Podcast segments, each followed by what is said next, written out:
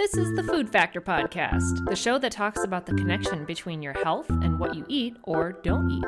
I'm your host, Stephanie Mahacek, clinical nutritionist, health coach, science nerd, perma student, and mother of four.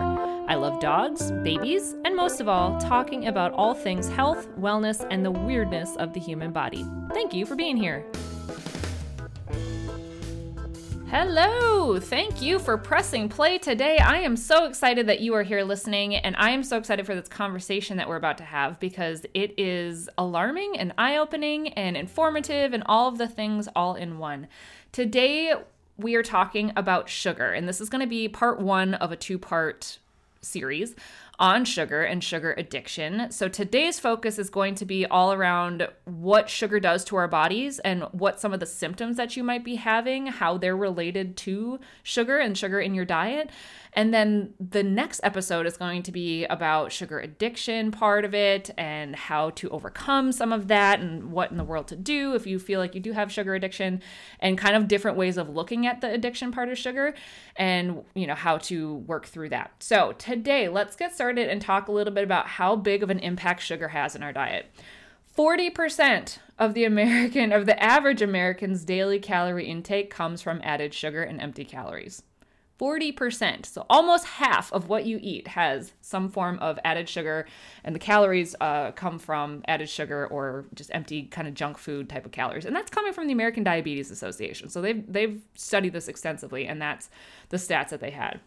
If you look at a survey that was given to 15,000 Americans, it found that the average person consumes 82 grams of added sugar per day. So 82 grams. So to put that into context, that's about like two regular cans of soda or of, of Coke. Um, so that's about two, maybe a little bit more. Um, and that's what the average American consumes on a typical day. Another survey, though, found that that number is actually closer to 126 grams daily, and that's from the Diabetes Council. Um, why do you think that there would be such a discrepancy? So between 82 grams and 126 grams of added sugar a day is the uh, the average American's diet. Why do you think there'd be such a difference in those numbers? That's a huge difference. It's because that it's really really hard to know how much sugar you're actually consuming is really hard to know because it's hidden in so many things that uh, when they're surveying these Americans, usually when they survey anybody about their food intake, it's a dietary recall. And dietary recalls are notoriously inaccurate because can you remember what you had for breakfast, lunch, dinner, snacks, drinks, all that, you know, 2 days ago? Probably not. So it's going off of the memory power of whoever's taking the survey. So it, sometimes they're accurate and sometimes they're not. It's just not really uh, truly reliable. So that's why there's a, a discrepancy between the numbers, is because it's really hard for Americans to know exactly how much they're having in a day. Um, we actually lead america actually leads the world in sugar consumption per capita i don't know if anybody is truly shocked at that but that's a stat that i found uh, also by the diabetes council um, that uh, yeah, it's we're leading the world in sugar consumption, and it, that just shows how big of a problem it is. So, if you look at the average American, again, these are all estimates and on average and all of that, but it's estimated that we're having 152 pounds of sugar per person per year. And again, that is leading the world in consumption. And I think the second runner up was like Germany, and they weren't weren't even close to us. like we are, yay, Americans number one. I mean, it's uh, we're we're intaking a lot, a lot, a lot of sugar. So 152 pounds of sugar, that's 30 of those five pound bags of sugar that you see in the grocery store. 30 of them on average that every single person is consuming per year. So that just kind of hopefully paints a picture of how big of a problem sugar is. And the the biggest source of sugar in all of our diets comes from drinks, sugary drinks. Sodas, juices, sweet teas, lemonades, all of those things are a, a, huge source of sugar in our diets. So you can kind of hopefully get a little bit of an understanding um, around that. So let's talk a little bit about what is sugar. I mean, if you're thinking like, well, duh, it's that white stuff that's delicious and it's in the baking aisle, like, yes, it is. But when we're talking about, we're going to look at things from our body's perspective and cellular level and um, what it actually is. So in its simplest form, sugar is a molecule. Table sugar is what's called glucose, which is a monosaccharide, and fructose. We're probably familiar with fructose. It's kind of notoriously thought of as fruit sugar. So sucrose is table sugar. That's the stuff that you buy in the grocery store. Sucrose is a mixture of a glucose molecule and a fructose molecule. So that's all it is, is a fructose and a glucose. Then you have things like lactose, which is the milk sugar that's uh, different forms of saccharides bound together, a galactose and a glucose molecule and all that. Then you have the polysaccharides and all. We won't get into all that chemistry. Um, if you're curious about it, I'd be happy to go through it. But basically, just know that the sugar molecule is, or the sugar sugar is just a glucose and a fructose molecule stuck together. So let's talk about how it's digested and broken down in our body super, super, super quick.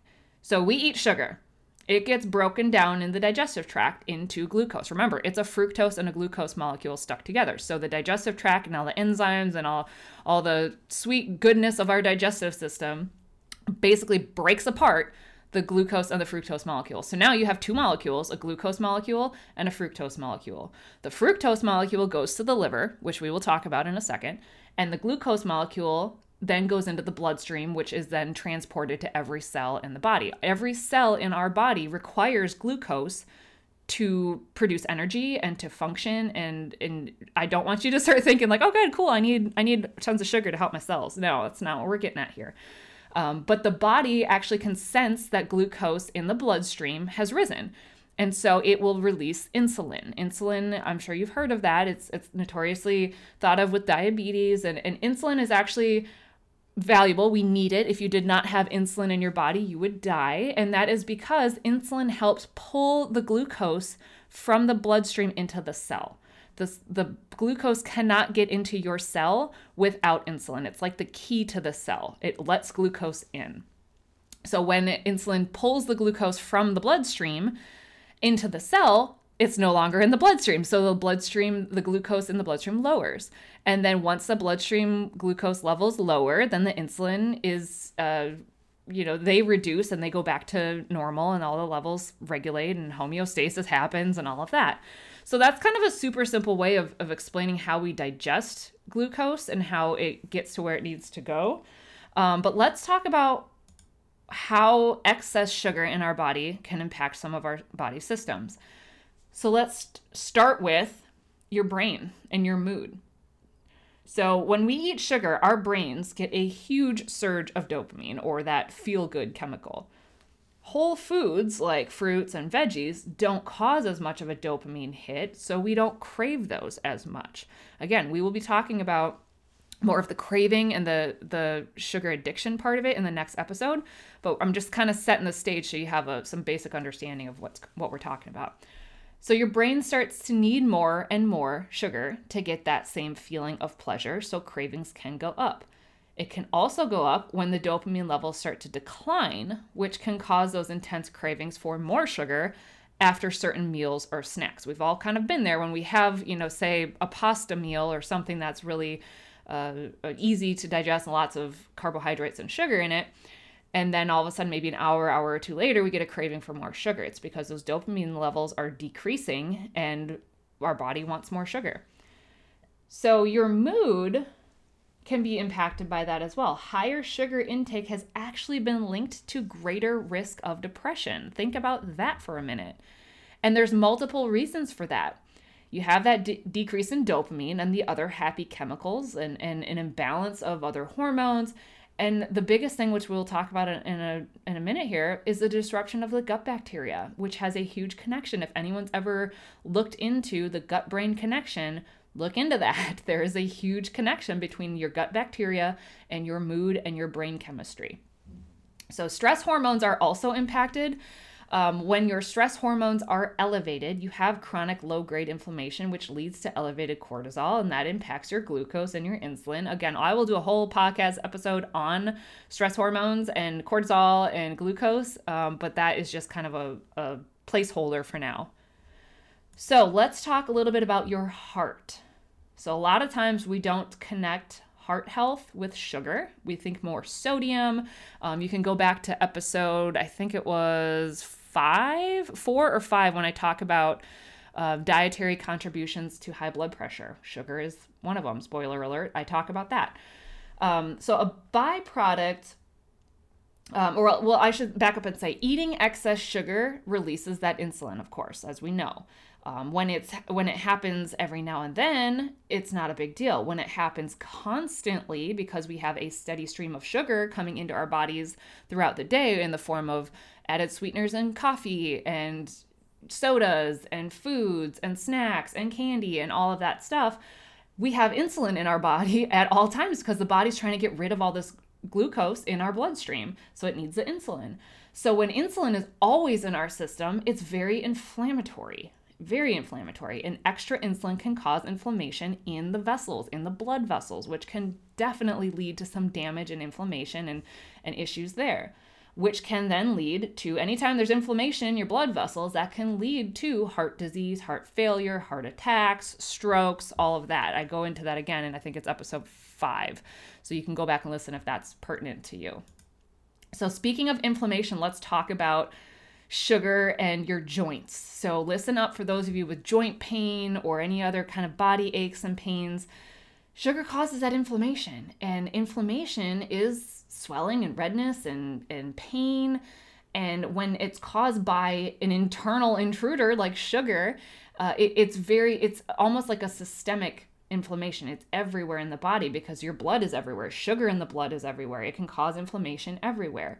So when we're looking at um, you know inflammation, if it's a chronic thing, like if you're constantly having a lot of sugary things in your diet, then you're you're in the the boat of chronic inflammation because it's chronically inflaming you from the inside out, which is a heightened immune response. And joints are susceptible to inflammation causing pain because they're very they're weak. They're the weakest part, or I shouldn't say the weakest part, but they are a source of a weak spot in our body because it's two bones coming together. It's two things coming together. It's not a solid structure. It's a hinged joint in some cases, or depending on the type of joint or, or where it is. But it's it's not a solid thing. So it's it's definitely susceptible to inflammation, and that inflammation can cause pain. So again, I want to talk about the liver too. So the liver like I said, fructose when it when you have sugar, it is a glucose and a fructose molecule stuck together. The glucose goes to your bloodstream, the fructose goes to your liver. And added sugars contain high amounts of fructose. Have you heard of high fructose corn syrup? That is literally in the name. It has a high amount of fructose because fructose is sweet and it's cheap to make and it's easy to add to other things to heighten the sweetness of the product. And when you heighten the sweetness of the product, it releases more dopamine and, and you become drawn to those higher sugary sweetened things because of the release of dopamine. I'm getting ahead of myself. We will talk about that in the next episode, but that kind of is setting the stage for you. So, again, fructose is processed in the liver. It's broken down in the liver. It's the only place that fructose can be broken down is the liver. And it's broken down into fat and it's stored in the liver. So, this, of course, can lead to what's called non alcoholic fatty liver disease. If you've heard of that, this is a honestly a relatively new ish disease that is occurring in large amounts in the US, and they're linking it back to fructose. And what's even scarier is it used to be a disease fatty liver disease used to be a disease for known for alcoholics because of the ethanol fructose and ethanol or alcohol follow the same pathway in the liver for processing. So the difference is uh, ethanol or, or alcohol byproducts get further processed also in the brain, and fructose doesn't. So it's the same process and damage to the body, but without the buzz. You're not feeling it in in your brain like you are with alcohol. Um, anyways, I digress.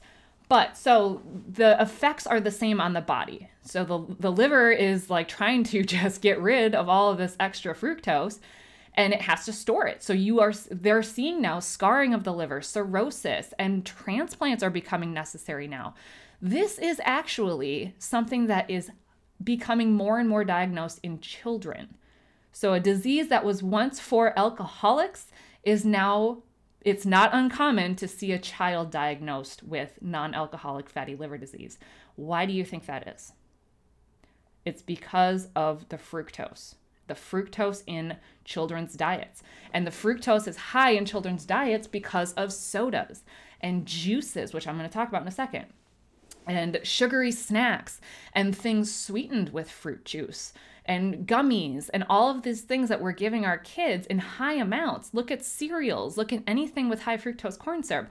The average child is bombarded every day with so much fructose and it's causing issues with their liver. It also causes issues with their brain development and hormones. And I'm going to have to do a whole podcast episode on that because it's extensive the amount of damage that's happening to our children. So, um, you may be asking, well, does that mean we shouldn't have fruit? No, my friend, it does not. You should definitely still be having fruit, and here is why. When you have fruit, you bite into an apple, you have a banana, you have an orange, you have whatever the whole fruit is, you are also getting supportive nutrients and you're also getting fiber. And the fiber is what is key for processing fructose. So, yes, fruits do have fructose, vegetables have fructose. But the amounts that are in the fruit and vegetables in its whole form, plus the, the fiber that it has, makes it so it's not as impactful on our bodies as the straight fructose in sugars do. So the the fiber in the fruit or the vegetable actually helps to bind to the fructose and flush it out when you go poop.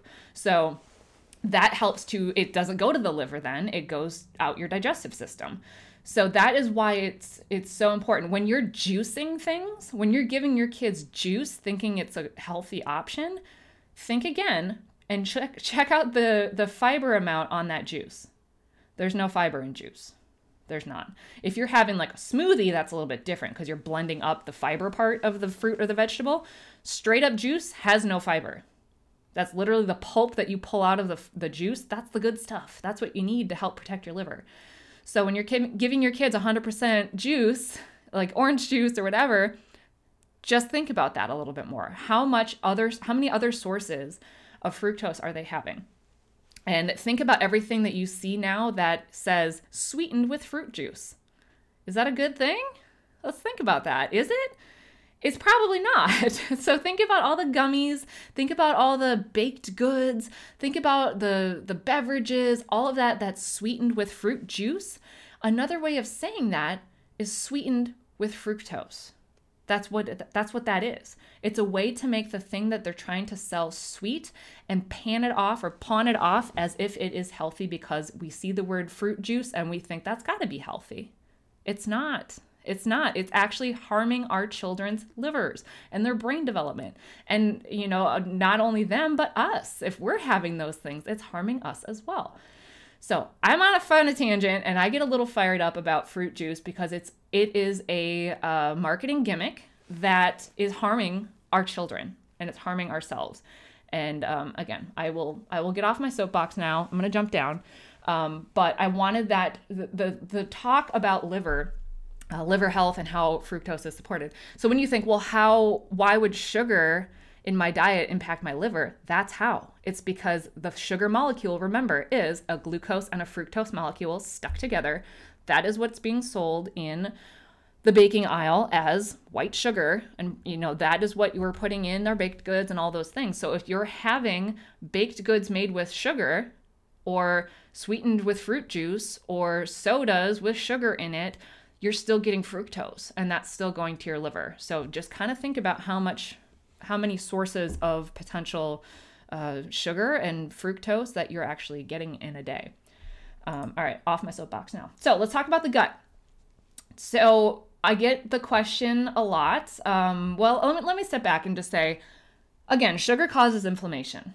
So when we're talking about our gut, how many times have you heard the phrase leaky gut? Again, this is something that we'll for sure do a whole episode on because it's such a problem and it causes so many symptoms.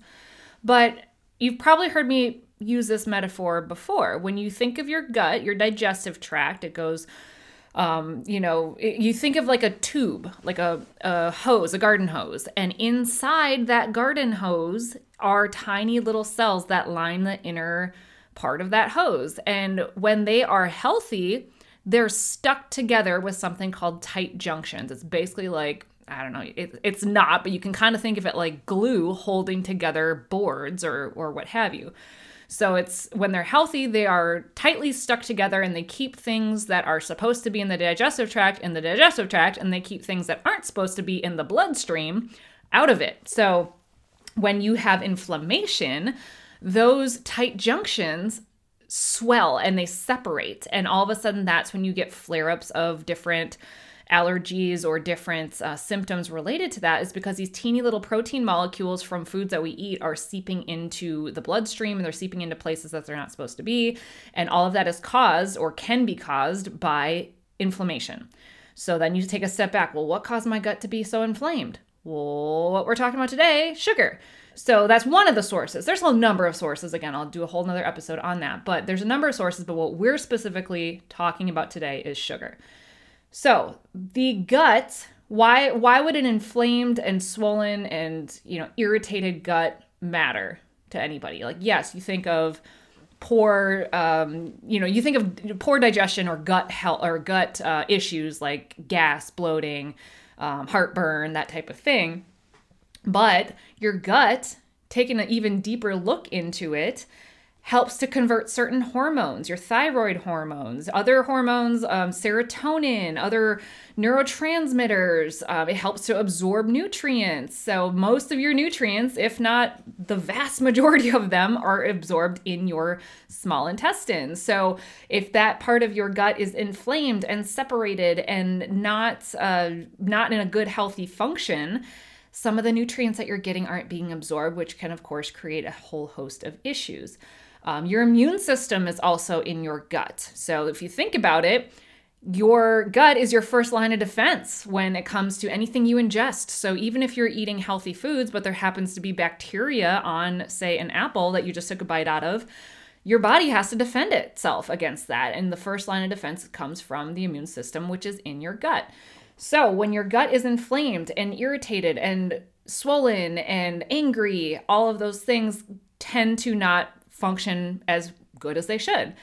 So, the uh, the bacteria in your gut, there's a population you've probably heard of by now of your gut microbiome and how important that is to uh, keep the function of your body going. And there's a balance between the good bacteria and the bad bacteria. There's bad bacteria in all of our guts. E. coli is in there, like all sorts of things. When um, when you take, they're all they're all sorts of different components of bacteria and viruses and and um, fungi and all that stuff that are in our gut. It sounds gross, but they serve a purpose. And when they're kept in check and in balance, it's totally fine. Um, in fact, it's necessary. So, but when things like irritation and um, sensitivities and stuff like that happen, then the bad bacteria can take over and then you can have other issues. So, what do you think bad bacteria tends to feed off of? If you said sugar, you are right. So, the sugars um, are basically what the bad bacteria strive for and feed off of. So, the good bacteria and other healthy things in our guts uh, do well with fibers and stuff from vegetables and, and all of that. But the bad bacteria does, uh, it, it, can um, overpopulate with sugar. Um, so when we have an abundance of sugar in our diets and in our drinks and all of those things, if you uh, you think about it, you're overfeeding the bad bacteria as well. And and because most people will have sugary foods and drinks in place of high fiber foods and healthy vegetables and all of that, then you're basically starving out the good bacteria, which feeds off of those things, and you're feeding the bad bacteria, which will then thrive and populate and all of that, and then you can have an imbalance pretty quickly. So um, a lot of the bad bacteria in guts are opportunistic, and they'll take over should, when given the opportunity to, and that's when you can see a lot of of gut infections and gut issues and imbalances. And again, that's a whole thing, but uh, sugar definitely impacts your gut, and I'll talk uh, in a moment about um, artificial sweeteners, which is a whole other thing um, that that impacts your gut. But we'll talk about that in a second. So, uh, so sugar and guts that is definitely definitely important, something to think about. So let's talk about stress hormones. So, like I said. Um, certain hormones are converted in the gut, and if the gut isn't healthy, then certain things don't get converted, which can cause uh, imbalances with hormones. Um, but because sugar causes inflammation, inflammation is an immune response. And when you're chronically under a low grade inflammatory immune response, that leads to elevated cortisol. And cortisol is that fancy word, that fancy hormone that many people associate with like weight gain and all of this stuff, and it gets a bad reputation. But cortisol, uh, it's it's a, one of the adrenaline hormones. It's, it's, not, it's it's one of the fight or flight hormones, similar to adrenaline. So if that is elevated constantly because of the fact that you are under a low grade inflammation from all the sugar in your diet, elevated cortisol can lead to imbalances in glucose and insulin. So then it starts that negative cycle all, all over again. If your glucose and insulin are imbalanced, it can cause cravings for sugar. So it's like this negative cycle that a lot of us get stuck in if we don't, you know, pay attention or we don't make some some changes. Um, let's talk about your skin too. I thought this was this was pretty interesting. I did research on this a while ago, and I found this really interesting, especially those of us who are concerned about uh, sagging skin or wrinkles and that type of stuff as we get older. Skin is made up of collagen and elastin. You've probably heard of those terms before. Um, they're kind of like the uh, scaffolding of our skin, so it, it really helps to keep them keep our skin tight and taut and and wrinkle free and all of that. So a lot of things can break down the collagen and elastin in our skin, like sun damage and and some of those things. But another big one would be sugar. Sugar actually goes in and breaks down and degrades collagen. And collagen is also found in joints. So that's another thing that sugar can impact our joints. It can degrade the collagen. But in terms of skin, if your skin is inflamed, because again, if you have this steady stream of sugar in your diet, it causes a low grade inflammation, your skin can be affected by that. And that can cause conditions like acne, psoriasis to flare up, eczema to flare up, rosacea, all of those things that are already, your skin is already susceptible to, maybe for, for other reasons. Um, but because of the inflammation from the sugar, it causes them to flare up. And then another one I want to go over real quick because this is relevant right now. We are, at the time of this recording, we're still battling a pandemic. And one of the things that has gotten a lot of information, a lot of press, is immune function and specifically nutrients to help boost your immune system. One of them being vitamin C. Vitamin C is super important for your immune system. It uh, definitely pays to get a good amount of vitamin C in your diet. Um, but here's an interesting fact about sugar's impact on vitamin C absorption. So, the cell, all the cells in our body that require nutrients, um, the cell has a preference for glucose always, because, like I said in the beginning, the cell's main energy source is glucose. So, it will always prefer glucose over anything else. And what happens with vitamin C is it takes the same uh, connection to your cell as glucose. So imagine, if you will, that vitamin C shows up to a party at the same time as glucose. And the door opens because of insulin. The insulin opens the door and is like, hey, glucose, hey, vitamin C, only one of you can come in. Come on in, glucose. Every time it will prefer glucose over vitamin C. And so what happens? Vitamin C doesn't get let into the party, which means it doesn't get absorbed by the cell for use. So, when you take a bunch of vitamin C, if you also have a high sugary diet, you're not absorbing most of that vitamin C. And kind of a, a another way of looking at that is vitamin C is an antioxidant. It's a super potent antioxidant and which helps to neutralize free radicals in our body. And sugar is one of those things that are forming all of these free radicals that are causing damage to our body. And vitamin C, its role is to neutralize free radicals, but it can't be absorbed because of that specific free radical. I thought that was really interesting and a kind of a mind bender when you think about that. It's like a total catch 22. It can't neutralize it because it can't be absorbed because of the thing it's trying to neutralize. So, anyways, I thought that was interesting. So that is kind of how sugar has an impact on our bodies. So hopefully when you heard some of those things, it can it kind of drew some conclusions for you. I know I breezed through that really quickly, uh, and there's a lot more to discuss as far as how sugar impacts our body. We didn't even talk about like migraines or anything like that, but based on what we talked about, um, we can kind of start drawing conclusions. Maybe you have certain symptoms that I touched on that you're like, oh, I didn't think about sugar in my diet being a cause of that, but kind of reflect back on that.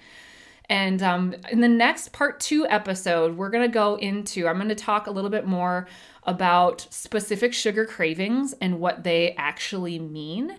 I'm also going to talk about um, how to spot sugary sources in your diet. And I'm going to talk about the popular question that I get about artificial sweeteners as well. Are they better for you? Are they worse for you? What do they do for you? I'm going to go over all of that and then we're going to talk about how to a couple of tips on how to stop sugar cravings before they even start. So that will be part 2 uh, of this kind of sugar series on sugar addiction. Um, and again, hopefully you can take away a few things. I always like to give like an action item that you can follow so, the action item for this episode is simply look at how much sugar you're having. What, and I'm not a big fan of tracking anything, but for a day or two, take note. Just start looking at labels. How much sugar are you actually getting? Are there specific sources that you could even like do without? You're like, yeah, I don't need to add sugar to my coffee. I'm good. I mean, this this milk I'm adding is fine or whatever. Um, are there ways that you identify that are kind of the low hanging fruit that you could just remove from your diet and not even miss it? That might be a good place to start. Are there symptoms that you're having that possibly are linked to sugar? If you have questions on those, please feel free to reach out and I'd be happy to draw the connections, should there be one there, that um, that you could kind of think more about. So kind of do some self-reflection. That is your takeaway. Uh, your action item is to do some self-reflection on symptoms that you're having are they related to sugar? And how much sugar are you actually having in your diet? So, thank you so much for listening. I, know this went a little bit longer than I had intended, but uh, please uh, pay attention to part two as well because that will be, give you some additional answers and resources. Thank you. Bye. Hold on, wait. If you think that you need a little bit more support when it comes to your sugar habits or your cravings specifically, I've put together a really super quick mini course all about sugar cravings and how to identify them. It's called the Sugar Reset, and you can find a link in the show notes below. But I wanted to point that out for anybody who feels like they want to go a little bit deeper into where some of the cravings are coming from. In this course, we talk about how to identify one of the three forms of cravings that you might have when it comes to sugar and what to do when each one kind of pops up, as well as we go over a more balanced way of eating that anybody can implement. And I also include some recipes and a sample meal plan as well. So check that out if you're interested in that. It is a self paced mini course. It has three modules with a bunch of different lessons within them. And of course, my favorite, some action tasks to put into play what you're learning. So click the link below and start right away.